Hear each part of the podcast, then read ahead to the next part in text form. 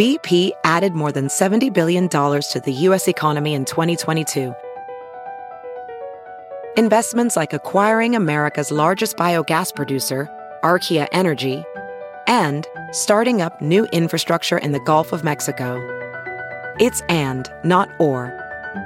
See what doing both means for energy nationwide at bp.com slash investing in America.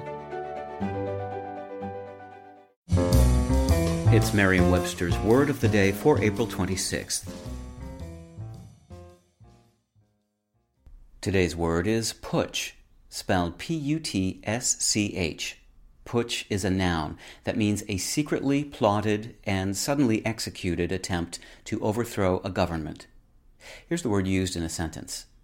The graduate level seminar focuses on the events surrounding the August 1991 putsch against Soviet leader Mikhail Gorbachev.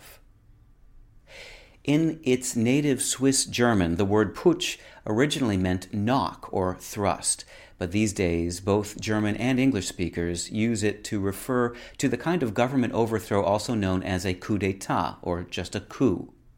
Putsch debuted in English shortly before the tumultuous Kapp Putsch of 1920, in which Wolfgang Kapp and his right wing supporters attempted to overthrow the German Weimar government.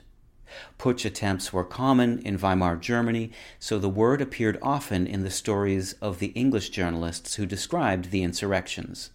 Adolf Hitler also attempted a putsch known as the Beer Hall Putsch, but he ultimately gained control of the German government via other means.